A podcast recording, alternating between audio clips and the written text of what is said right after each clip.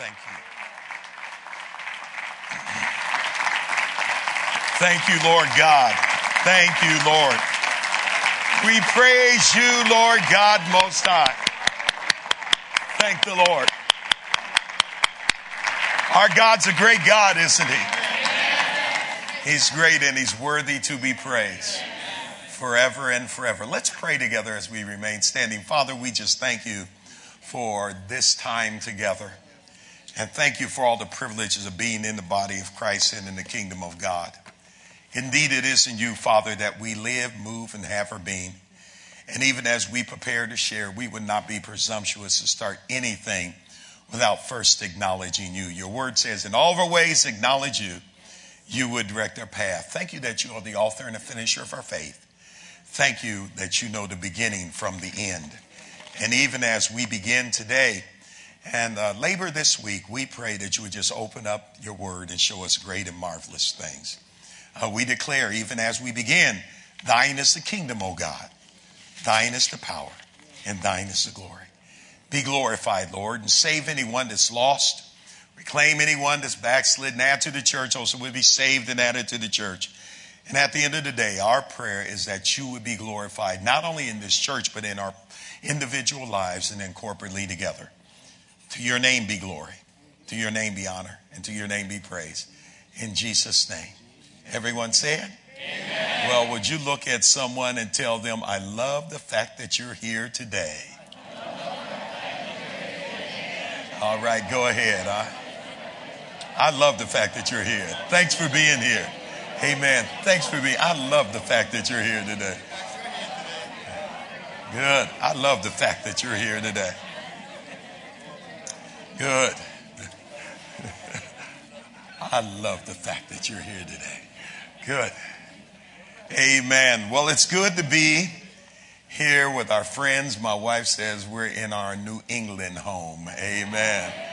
And it's good to be here today. Thank you for restocking the calamari. The first time my wife ate calamari was here with Pastor Sam. He was saying, I want to have you eat some fish bait. And we've been eating it ever since. And so it's been a marvelous fellowship and a marvelous time together. We had a tremendous day yesterday, being nurtured and being able to give to your men yesterday. And we talked about fatherhood and how we need to be fathers for this generation, because we're living in a fatherless generation, and the impact on society when fathers are not in place. And we talked about not only being fathers to our biological children, but fathers in the community and in the church, because we're living in a fatherless generation. And we trust that that truth will be lived out in this church every day. I hear that you're having a women's event that's coming on. And so we honor the Lord for that. And we just thank the Lord for all that He's going to do. Well, it's time to get into the Word of God this morning. So could you take your Bible and hold it up? We're going to make a declaration of faith so that we can all walk in the same spirit of faith this morning. And could you say this after me? Say this after me. This is my Bible. Though there are many in the world, this one is mine. I can be what it says I can be. I can do what it says I can do. I can have what it says I can have. Faith comes by hearing, and hearing by the word of God. Without faith, it's impossible to please Him. He that comes to God must believe that He is, and He is a rewarder of those that diligently seek Him. Because I am a diligent seeker of God, my life will be better because I have heard the word of faith. Do you believe that? I believe that. Let's make our lives better by hearing the word of God, and our lives will be better because we have heard the word of God. Could you direct your attention this morning to the last book in the Old Testament? It's the book of Malachi. Chapter 1, verse 1. Malachi. As I begin to read this chapter, it's the chapter that closes out our Old Testament. 4 short chapters. As I begin to read this chapter this morning and this passage, I believe it will help direct our thoughts for the course of the week. And I think it's important for us to understand that after this messenger speaks, for the word Malachi means my messenger, my messenger. That little page between your Old and New Testament, that little page represents 400 years of silence.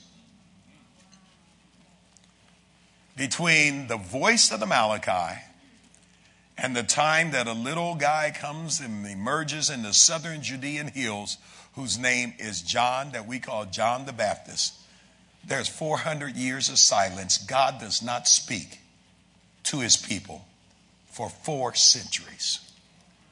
That's a long time to go without the word of the Lord. They lived on the word that had been spoken. But as we enter into Malachi's world, Israel has now come out of Babylonian captivity and Persian captivity. Many of you know that the backdrop of the book of Malachi kind of starts way over in 1st and 2nd Samuel, 1st and 2nd Kings, and 1st and 2nd Chronicles, where Israel decides, like the other nations around them, they don't want to be ruled by God directly, they want a king. God permits them to have a king, and that king is a miserable failure. His name is Saul. And Saul is a miserable failure because he listens to the people rather than listening to God. Anytime a leader is controlled by people, that leader is out of control. Amen. Especially in God's kingdom. Saul is disqualified about 1000 BC. David rises to the throne. David is a king that God calls a man after his own heart. He's not a perfect man, but he's not a wicked man. Because when he sins, when he's confronted with his sin, he repents. And wicked people just don't repent, even though they know they're wrong. David dies. Solomon comes to the throne. Solomon dies. Rehoboam comes to the throne. And under Rehoboam, the kingdom is then split. And 10 tribes go north and form Israel. 2 tribes stay south and form Judah. And now you're into 2nd Kings, 1st and 2nd Kings, and 1st and 2nd Chronicles. And you're able to track prophets and kings, both in the northern and southern kingdom. And both kingdoms do sin in the sight of God. God sends prophet after prophet after prophet to command them and to encourage them. And then to give them warning of and consequences if they don't repent, and give them prophetic words of benefits if they do. But Israel or Judah will not turn. In 722 BC, the Assyrians come in from the north and take Israel captivity. Israel cannot believe that they're going into captivity by the Assyrians, because Assyrians are some nasty people. They're so nasty that when God sends a prophet to them named Jonah, Jonah doesn't even want to go. He said, God, just kill him. Because they nasty. But God loves all kind of people, even nasty people. And God sends Jonah, and they last for a while. And Assyria comes in and takes Israel captive. And then Assyria begins to gloat in pride. So God sends a prophet named Nahum, and he prophesies against Syria. And Syria goes down the tubes. Judah in the south lasts a little bit longer. And the city is besieged about 606 BC. And then by 586 BC, the temple is destroyed. And everyone's carried away into Babylonian captivity. Even Babylon gets prideful. And God says to them, when they try to drink from some of the vessels that have been brought in from Israel under a king named Belshazzar, God says, listen, you've been weighed in the balance. He comes in and breaks up their party. Writes on the wall and said, tonight the Medes and the Persians are going to come together. 2 nations that didn't even like each other came together and overran Israel, and everybody's in Persian captivity. While they're in Persian captivity, all of a sudden the Persians are different than Babylonians, because the Babylonians wanted to bring in all the young people, the youngest, the brightest, and the best. And they wanted to totally Babylonianize them. And Pastor John taught us a marvelous lesson out of the book of Daniel yesterday as men. And the Babylonian culture wanted to totally Babylonianize everybody. They're getting Babylonian jobs, Babylonian clothes, Babylonian names, Babylonian iPads, Babylonian computers. Babylonian emails. He wanted to totally Babylonianize the young people. Look at your neighbor and say, don't let America Babylonianize you. Go ahead, tell them. Because the dominant culture always wants to Babylonianize you. But there were some guys that maintained their integrity through that, and one of those was Daniel. And Daniel starts reading through the writings that were given, and he saw if we go into captivity, God will only keep us there 70 years. He starts praying. He lays prayer for 21 days. And after 21 days, a messenger from God, an angel, comes and says, your time has been spent. Prepare, because you're getting ready to come out of this captivity. Daniel asked the messenger, what took you so long? He said, man, the first day I heard you pray, I was sent. But the Persian spirit that was in the air, he was resisting me. He said, but because you labored in prayer and didn't give up, he said, I broke through because God sent some help for me. And I want you to know when you pray, there's supernatural help that is doing warfare on your behalf. And though it may seem like it's tarrying, it will come to pass if you will labor in prayer. And God begins to announce. All of a sudden, there's a release about 536 B.C. Zerubbabel, Haggai, and Zechariah, they go back and they rebuild the temple. A few years later, 457 B.C., Ezra comes back and he restores the law. So now we have temple restored, law restored. We can worship the Lord in spirit and in truth. And then 444 B.C., Nehemiah comes and restores the wall and rebuilds the gate. We now enter into Malachi's world, because Israel, after 70 years of captivity, several hundred years of prophetic warning, has now gotten back into the land. And when they first get back into the land, they are burning with a passion for God. They're trying to do everything right because they knew that when they did things wrong the last time, they went into captivity. But all of a sudden, their passion for worship, true worship, begins to wane. They begin to lose their zeal. They begin to lose their focus on what this is all about. They begin to offer up false worship. And part of the fault of it is the people. Part of it is the worship leaders.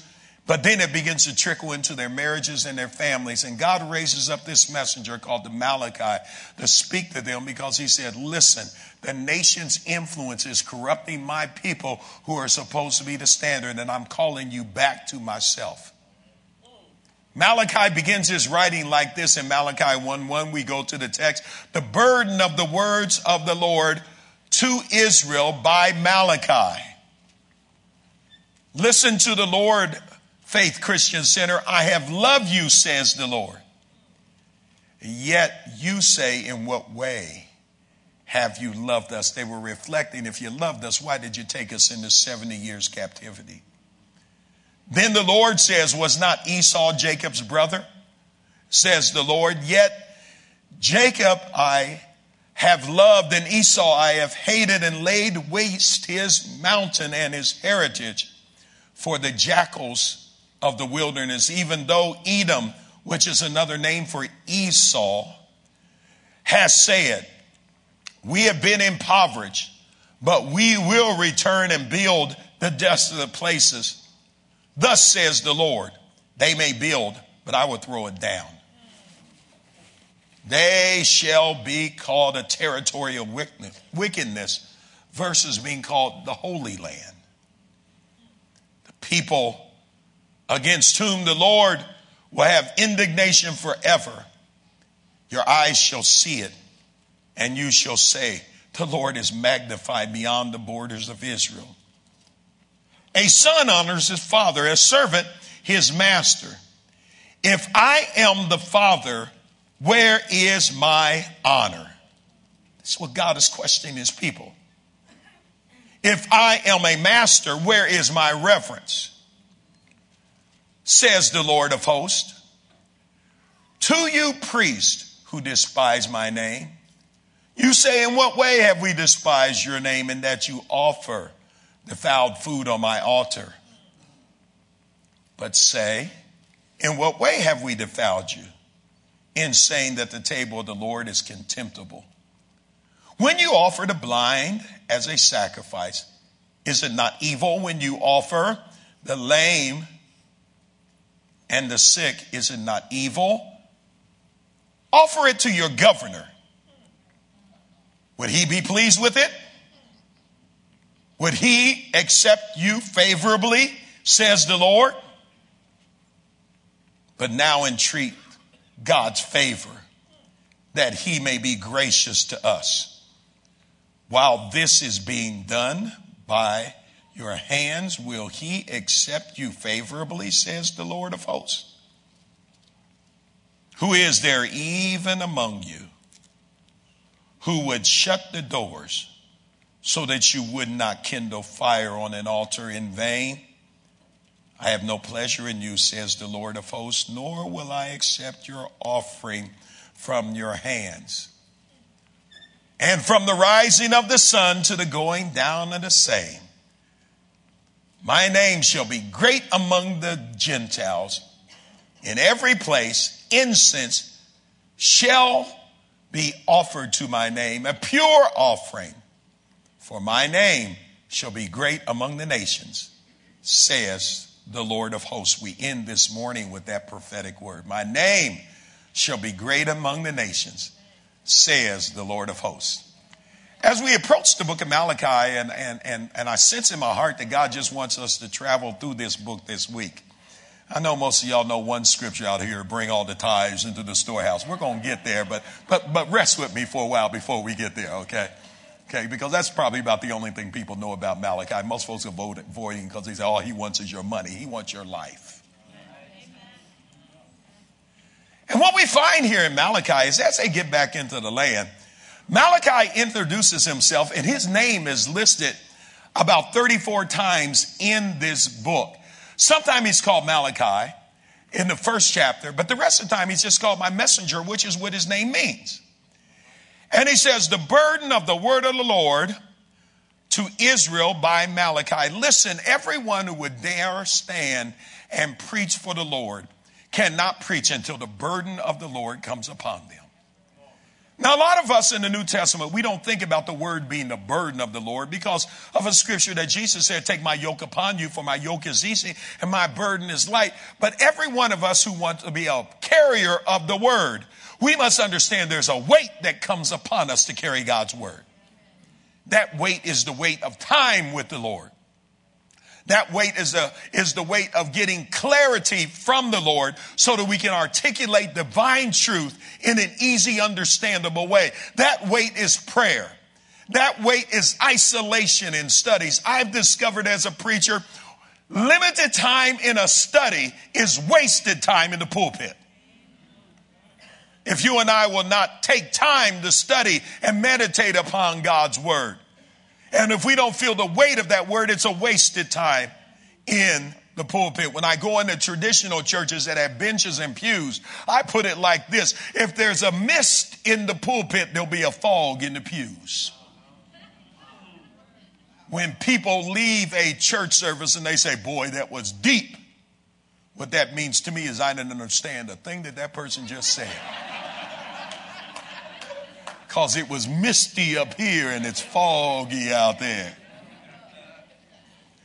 And friends, what I've discovered is that if we spend limited time grabbing hold of the burden of the Lord in our prayer, in our meditation, in our time, in our personal worship, friends, that nothing really is going to happen. And the prophets in that day, they didn't prophesy because they wanted to give goodwill messages to the people. They wanted to warn the people of where there was failure and where there was limitation and where there was fault. But they also wanted to exhort them the great benefits of following the Lord. And that was a burden because these prophets weren't like prophets today that got rings and fur coats and cars and people giving offerings into their ministry. They got run out of town, stoned, burned, thrown into pits.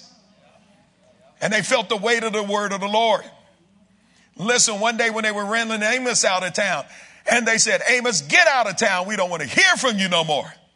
Amos the prophet said, when he was running out of town, said, listen, I'm not a prophet.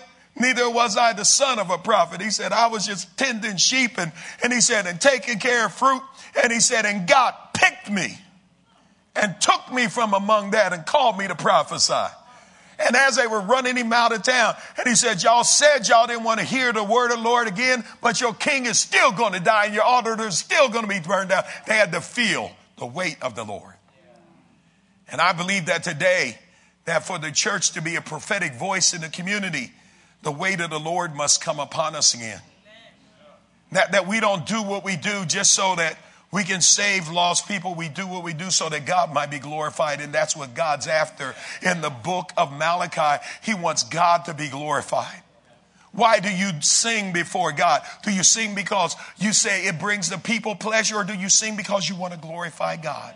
Why do you teach a small group in the church? Do you teach because you want the people to be blessed, or do you teach because I want God to be glorified?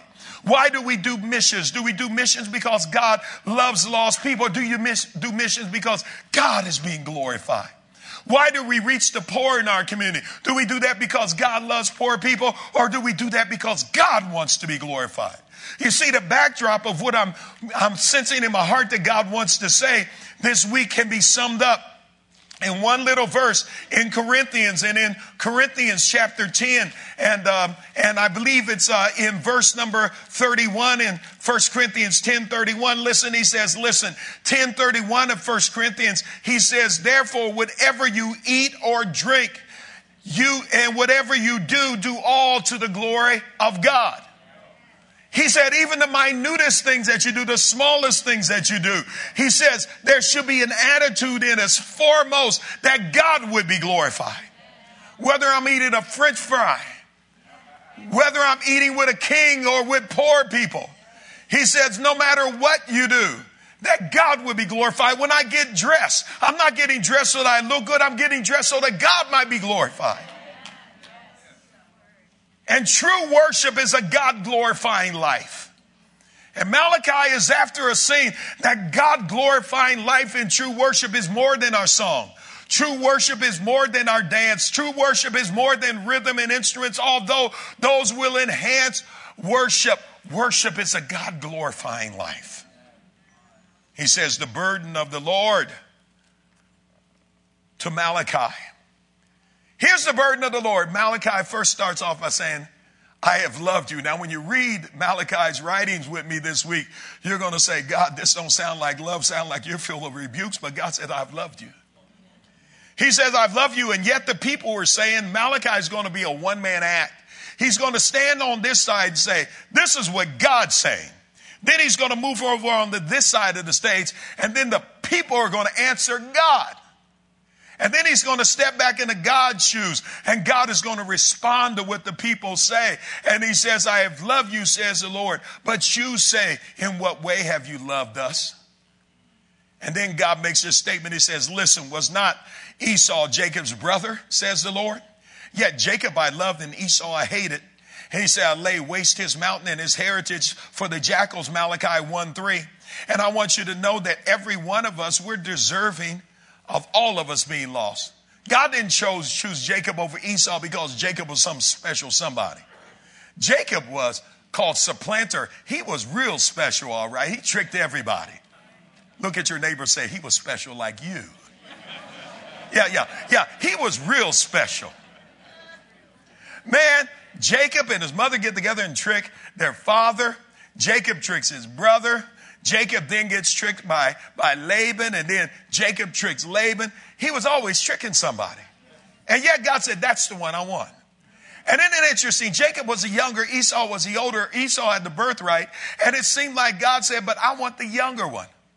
And Esau, why did he reject him? Esau did not value spiritual things. He didn't value his birthright. He rather give it up for something temporal, something cheap, something that would temporarily satisfy, rather than holding on to something that would have eternal weight and value. And God chooses Jacob. God sometimes will take people that are just notorious, scandalous, AKA nasty folk.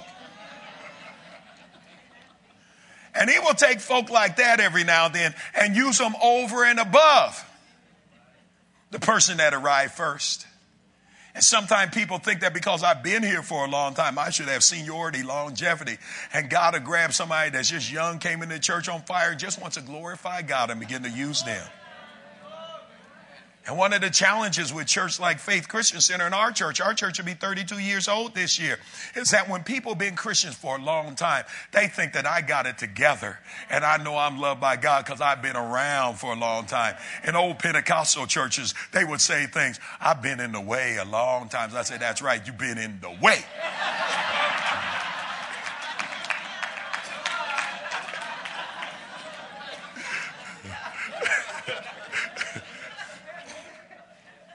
Friends, sometimes we can make the mistake of thinking just because we've had longevity that sometimes we're special before God. And God said, no, the only reason you're special is I chose to love you. He said, man, you were rotten. He said, I chose to love you. I chose to love you. And he said, but Esau, I hated him. And that's a real strong word. He said, I rejected him. Not only did he reject him, but then Esau, he said, I was going to lay his mountains barren. I was going to lay his field straight. But listen, here's Esau. Even though God says, man, you're going down, he doesn't repent, so he won't go down. He'll say, well, if you tear it down, I'll build it back up. That's one of the challenges in the nation that we live in. Because we live in a nation now that's moving towards the fact that they think they can do things without God. They're ignoring and resisting, acknowledging the knowledge of God. There's a book out called The Harbinger that some of you have probably read. And it talks about the warnings that God sends when leaders, when God's trying to get a nation's attention and leaders say, well, we'll just rebuild. Sometime God will step back and say, oh, really? You're going to rebuild without me? You see, in the New Testament, we discover, friends, without me, you can do nothing, says the Lord. No thing can really be done without God. And a God-glorifying life, which is a worshipful life, says, God, I want you to be glorified in everything I do. And I'm starting to change my prayer a little bit during this season of my life and hoping that it will be a whole lot by the end of this season of my life. And I'm asking God at the end of my prayer, God, whatever will glorify you, that's what I want to do. I don't want to go someplace and preach unless it's going to glorify you. I don't want to go someplace and do missions unless it's going to glorify you. God, what does a God-glorifying life mean to you? In verse number 4 of Malachi 1, he says, even though Edom said, we have been impoverished, but we will return and rebuild. It says, God says, they may rebuild, but I'll throw it down. When Mary Ann Brown, the prophet, was with us, the last time she was at our church, she says, America's in trouble. And she said, America will be attacked again. And she said, my problem is that America has seemed to have recovered on their own without God. Remember, after 9/11, churches were filled. Everybody was seeking God. People were bewildered. Even McDonald's had up on their marquee, pray for America. 3 weeks later, 30 million hamburgers sold. How quick we forget that without God, we can do nothing. Amen. So he says, even you may be built, but I'll throw it down. He said, you'll be known as a territory of wickedness. He said, for the people against whom I have indignation forever, your eyes shall see it, and you shall say the Lord will be magnified beyond the borders of Israel. God says, I've loved you, and I didn't love you because you were large, because you were smart, because you were pretty, because you were numerous. I love you because I chose to put my love on you. The fact of the matter is, self-included, all of us with nothing but rotten fruit going down the conveyor belt to the dumpster. And God, through his sovereign grace and mercy, chose us that he might be glorified in our life. Some other rotten fruit went into the dumpster, but he chose us. Would you look at your neighbor and say, he chose me? Now, if I was Calvinist, I'd say, if you are the elect, you will know you are the elect, okay? And but he would say, I chose you. And many times when we say, I found the Lord, really, he found you.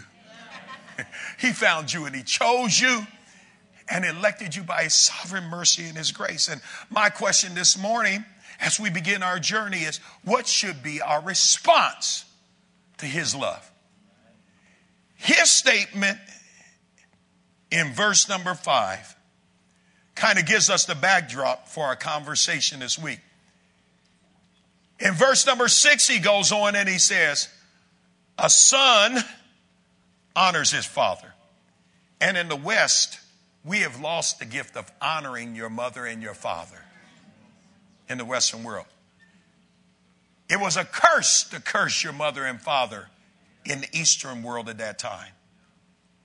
You honored. Even in days past when I was growing up, you never said yeah and no to an adult. Unless you find yourself coming out of a black fog and picking yourself up off the floor. I was in Atlanta and I talked to an old grandmother. She was 85 years old, moving into her 90s. And she told a little story. She said, I have respect in my house. She said, I demand it. And she said, and my sons and daughters are in their 40s and 50s now. She said, but I still get respect, Reverend. And I said, how do you do that? She said, well, one of my gals, she said, she came home. And I said, gals, uh-oh, this is going to be a real story. When a mother calls a daughter gal, you know it's going to be a real story. She said, she came home from college, and she said she was in her 30s and had got their master's degree. And she said she stood in the foyer of my house and took out a cigarette and lit it up. And she said, girl, what's wrong with you? You know, I don't have no smoking in my house. And she said, my daughter, 45 years old, put her little hands on her hips and said, I'm 45 years old. I got a master's degree. I make my own money. I'll smoke where I want to. And then she said, and Reverend, I don't know what happened, but all of a sudden everything went black. And she said, and when I came to, I was on top of her, beating her in her face, and don't you ever talk to me again. She said, that happened when I was 80 years old.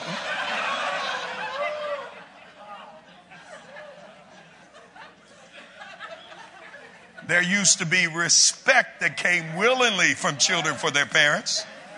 And then there was respect because of visible, tangible, overwhelming force. And in the Eastern culture of the Bible, respect was given. Honor your father and mother.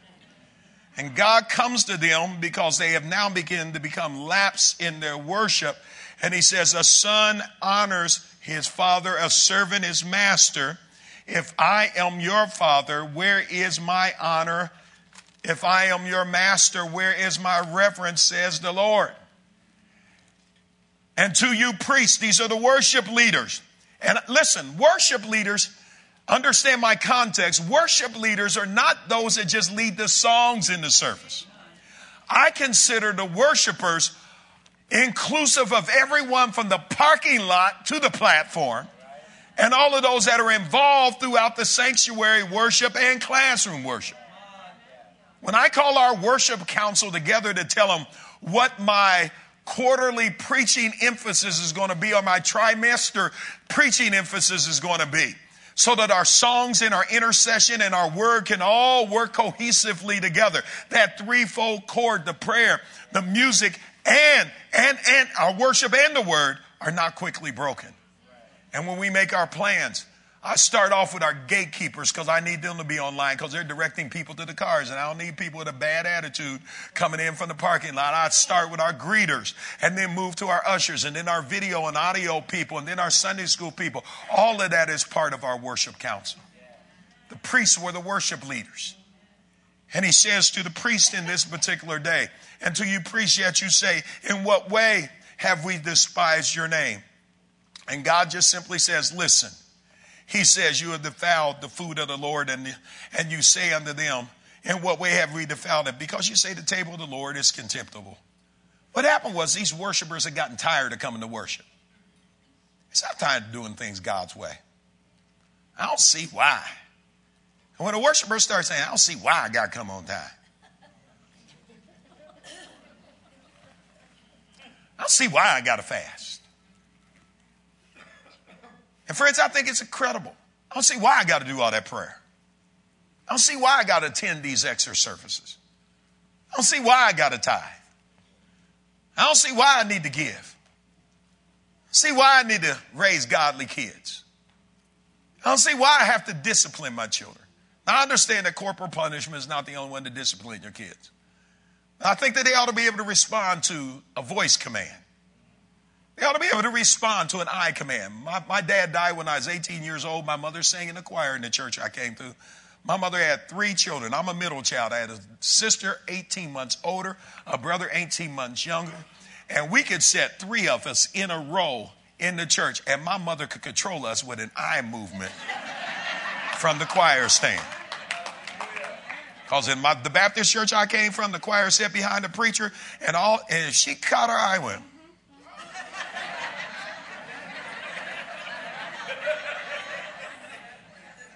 You know you better straighten up.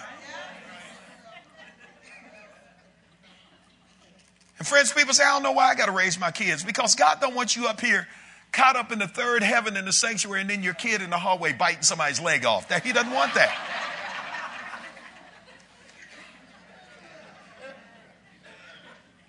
And sometimes the table of the Lord has become contemptible because we think that we're in a legal relationship with the Lord rather than a loving relationship. And it's one thing to call him Lord. It's another thing to call him the lover of your soul. Hallelujah. That's why he starts off this conversation. Listen, this isn't about legalism. This isn't about religion. It's a reality. I love you. And I want the best for you. They had said that the table of the Lord had become contemptible. And listen to me.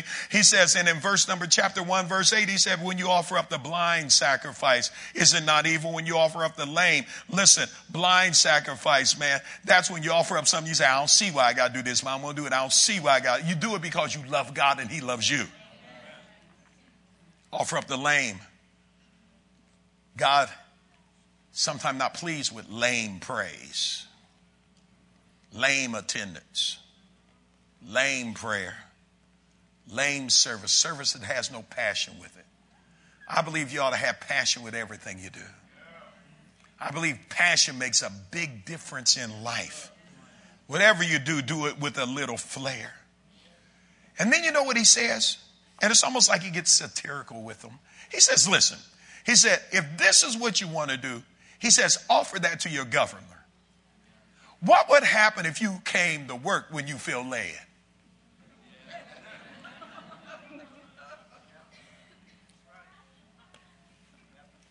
My start time is 9 o'clock, but I feel led to come in at 9:30.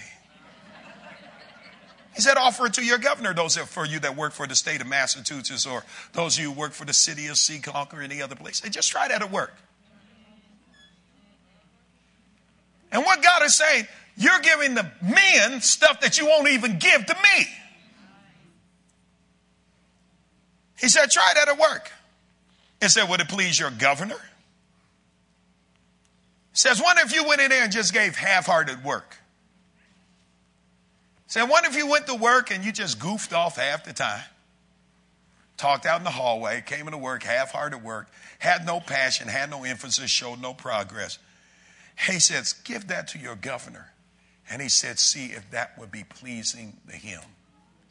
I had to go back and reevaluate myself on this because I had to reevaluate that when I went to United Parcel Service, when I worked for them the first 5 years of our ministry and 14 years of my life. Listen, I woke up at 6 o'clock every morning to get ready for work. What do I do now that I'm a pastor? Can I get up at 6 o'clock in the morning to get ready for a God-glorifying life? I got my car and I was there and my start time was 8 o'clock, so it was 7:30. I was coming through the gate and coming through the door.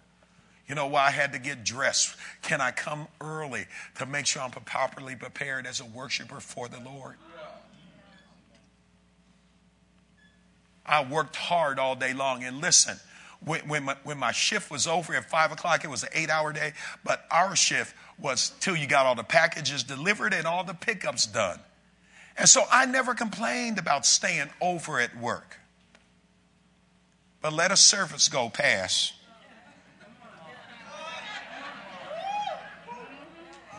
The regular time. I don't know what you do up here in Massachusetts, but some folks don't go to church in Columbus, Ohio, because they say they keep you in church all day. Won't even go to worship. And I said, man, the average church service in America is only 2 hours, 11 to 1. That ain't all day. Some of y'all ain't saying nothing. Help me preach. Go ahead, lean on your neighbor and say, we ain't in here all day. Come on. Go ahead, tell him. And then with churches like yours and ours, we give multiple services. And I used to think, that people that came to the early service were more spiritual than those that came to the late. I thought people who came to the late service just slept in. And I thought folks that came to the early service rose because Jesus got up early in the morning. I found out something different. People come to the early service because they know this service has got to end.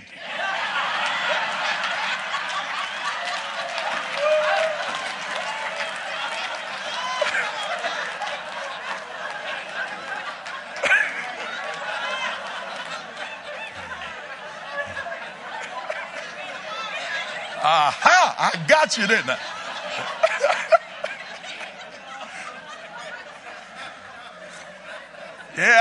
I was deceived for a while. Lord, open my eyes that I might see. And I remember when I worked in the marketplace, when it was overtime, I never complained. I stayed until the job was done, then came home. And I said, God, Can I offer to you, I want to offer to you what I gave the United Parcel Service. I want to offer to you what I gave the Lazarus department stores and to the Boy Scouts of America when I worked for them. God, I want to offer to you. I don't want to see in my resume when I see your face that I gave more to my governor and more to my job in terms of passion and in terms of attitude and in terms of punctuality. More than I gave to you. God, I want to have a God-glorifying life. God looks at him, he says, man, is this the kind of worship you want me to receive? Half-hearted worship. Worship with no passion. Worship that has nothing, says the Lord of hosts. And then it says, but now you entreat God for favor. Isn't it interesting? We offer God leftovers. And then we want God's favor. Oh, God, I want to be blessed and highly favored. Here, take this White Castle. Here, take this crystal sandwich. Here, take these leftovers. And friends, we want to offer God leftovers. We want to eat and give the world everything in our lives. And then with the little leftovers on a plate, scrape them off and say, here, God, this is yours. And Malachi's going there with these people. And all he's going after is he says, I want you to assess your priorities. And I believe that's what God wants to do here. He just wants us to assess our priorities because there's another place in worship he wants to take us. And that place in worship is a God-glorifying life. A God-glorifying life. He says, listen, now entreat God's favor that he may be gracious to us. And while this is being done by your hands, will God accept you favorably, says the Lord of hosts? Who is there even among you who shut up the doors and will not even kindle up a fire? People stay at home and say, I just can't make it today. On the altar of God. Wonder if God shut up his bowels of compassion. And wonder if he didn't keep his heart beating today. Wonder if he said, what if God said, I'm going to take a day off. I don't feel like making hearts tick today. See, because he's loved us, even when we're acting foolish, his mercy and his grace still come upon us. He says, now shall I accept these at your hands, says the Lord of hosts. He ends with this prophetic word that we end with tonight and then we pick up tonight. And in verse 11, he says, from the rising of the sun to the going down of the same, my name shall be praised among the Gentiles. What he says to Israel is, Israel, you think that you have a premium on me because of your longevity with me. He said, but my goal is I want the Gentiles to worship me. You know why sometimes God brings strange people in our church and cleans them up and saves them and they just won't shut up? They tell their testimony to everybody in the church about how lost they were and how saved they are. You know why God brings in some of those kind of people sometimes? Because those folks knew that they were without strength, they were without hope, they were enemies of God, and God rescued them and brought them out, and they knew they did not do that by themselves, and they live a God-glorifying life. I believe God brings some of those burning people with fire because he wants to stir us up today back to our first love, passion. He said, I want you to have that kind of passion for me again.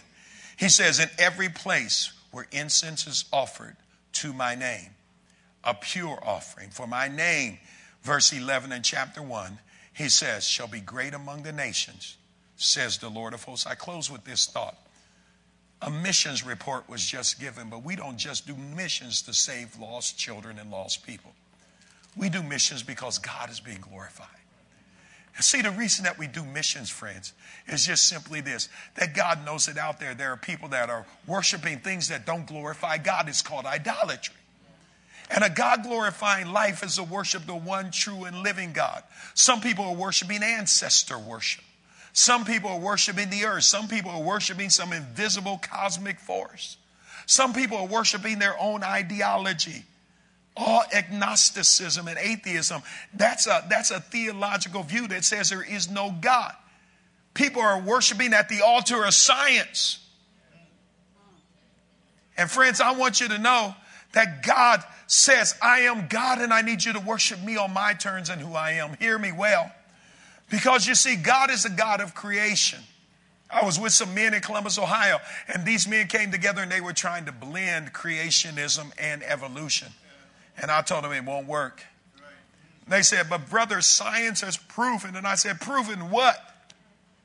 I said, science can maybe explain from their limited point of view. I said, process. I said, but they don't know everything. And then I drew on a board a big circle. I said, how much knowledge do you have? If this is all knowledge, how much knowledge do you have? And a guy put a little circle. He said, I think I know about this much. I said, habla español? He said, no. I said, make the circle a little smaller. I said, sprechen die Deutsch? No. I said, make the circle a little smaller. Do you know the Pythagorean theory? No. Make the circle a little bit smaller. Do you know John 3:16? Yeah, I know that. Okay, you're safe. And friends, if this is all that's known by man, God is outside of that. So there's some things I have to take on God's viewpoint and on his account. And this man said, well, how can you explain the earth to be millions and millions of years old? And he looked at me and I said, have you ever read the Gospel of John? Yeah, I read it. And he said, but these things just evolve. They just develop. I said, listen, when God creates something, he creates it old at the point of creation. I said, Adam wasn't born a little embryo and a little baby. He was born a man. God spoke and he was so. When he brought forth the woman, she was a full grown woman. I said, God makes things old at the point of creation. And he said, explain that. One more time. I said, you know that wine, it takes time to ferment wine, John chapter 2. I said, yet Jesus made water in the wine without billions and billions of years of fermentation. He spoke and they did what he said and it was so. He can make things old at the point of creation. And friends, he is a creator. He is the Lord, but he's also the lover of your soul. And you know what? His name will be exalted among the nations. Ray, if you can come now, listen to me. Among the nations, God's name is starting to be glorified.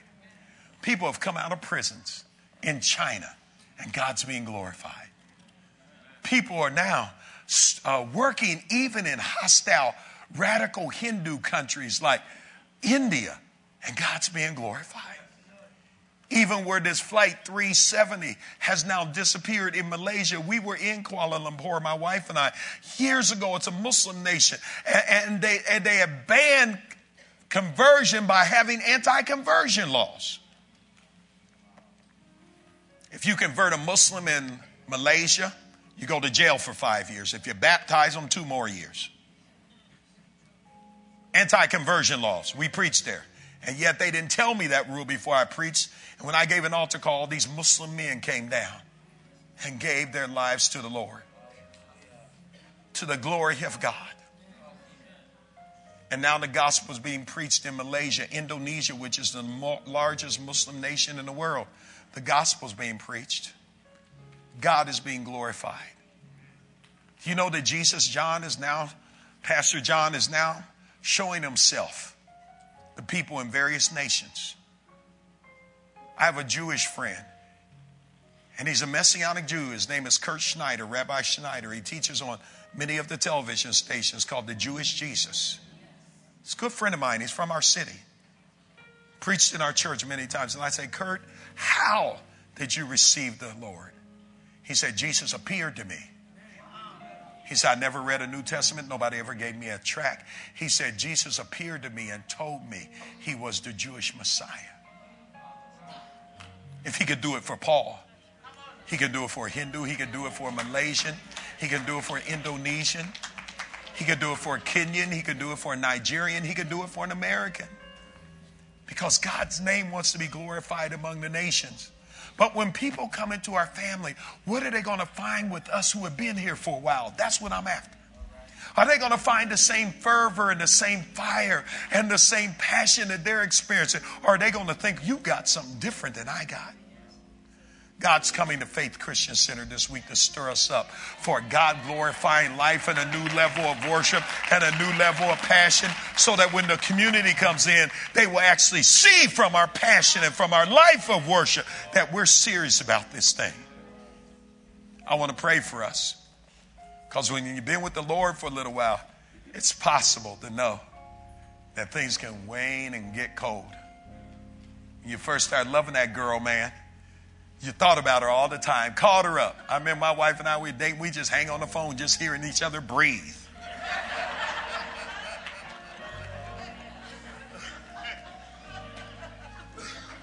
Just wanted to stay connected. Some of y'all don't know anything about this. That's when they still had linked the rotary phones. And we'd just be hanging on the phone talking. You had limited area you could go to because you had a cord attached to it. Man, I wanted to be with her. I wanted to be around her. Wasn't nothing to open up the car door. Wanted to ride with me everywhere I went. Come on, come to the store with me. But you know, after you're married for a while, start forgetting all that first love passion. I mean, when it's time to go to Walmart, you go out there and she comes out with you. You get in the car, start it up, lock the door, and you're at Walmart before you found out you left her in the driveway.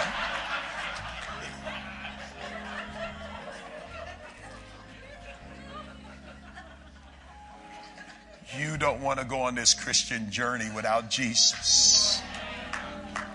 You want to make sure he's right there in the seat, right there steering and driving the car. You want to make sure he's with you, and God's after that. I want this church, like our church, and God's working on us too, to be a God-glorifying church. Could you bow your head and close your eyes for a moment? Thanks, Ray. That's the right song. Father, in our lives, we want you to be glorified. Father, through our church, we want you to be glorified. Father, the voice of the messenger to Malachi comes, says, I want another place in worship. I want a God-glorifying life. And whatever you do in word or in deed, do it all to the glory of God. God, let us be a God-glorifying church, that we don't think about this is going to bless people. We think about you more than we think about the people. Father, we don't do this because it's going to bless the poor. We think about you more than we think about the poor. Though you are interested in the poor, ultimately you want to be glorified. And God, would you forgive us in areas of our life where we've gotten a little cold and callous and we've not been as thoughtful? Father, would you forgive us in those areas where we've gotten cool and lukewarm? Would you forgive us in those areas, Father, where we just started getting casual? Showing up when we want to show up and being late when we want to be late. Oh God, rekindle and stir again the fires that once burned within our bellies, so that we'll bring in the best, so that we'll bring in that which is glorifying to you in Jesus' name. And God, the response to your love is to honor you. And the one way that we honor you is to bring our best today, Father. Oh God, forgive us for bringing in that which is lame, that which is blind, that which is broken. But, oh God, we come to you this day and we say we want to bring in our biggest, our best, and we want to worship you, but worship you in a different way. God, be glorified. God, we're not tired of your table. We're not tired of your revival fires and the fires on the altar. We want you to be glorified in our lives today. Now, Father, let our attitude this week be worked into an attitude of worship that will be a God-glorifying attitude.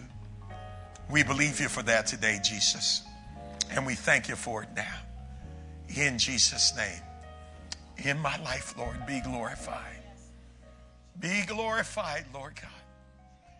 Be glorified.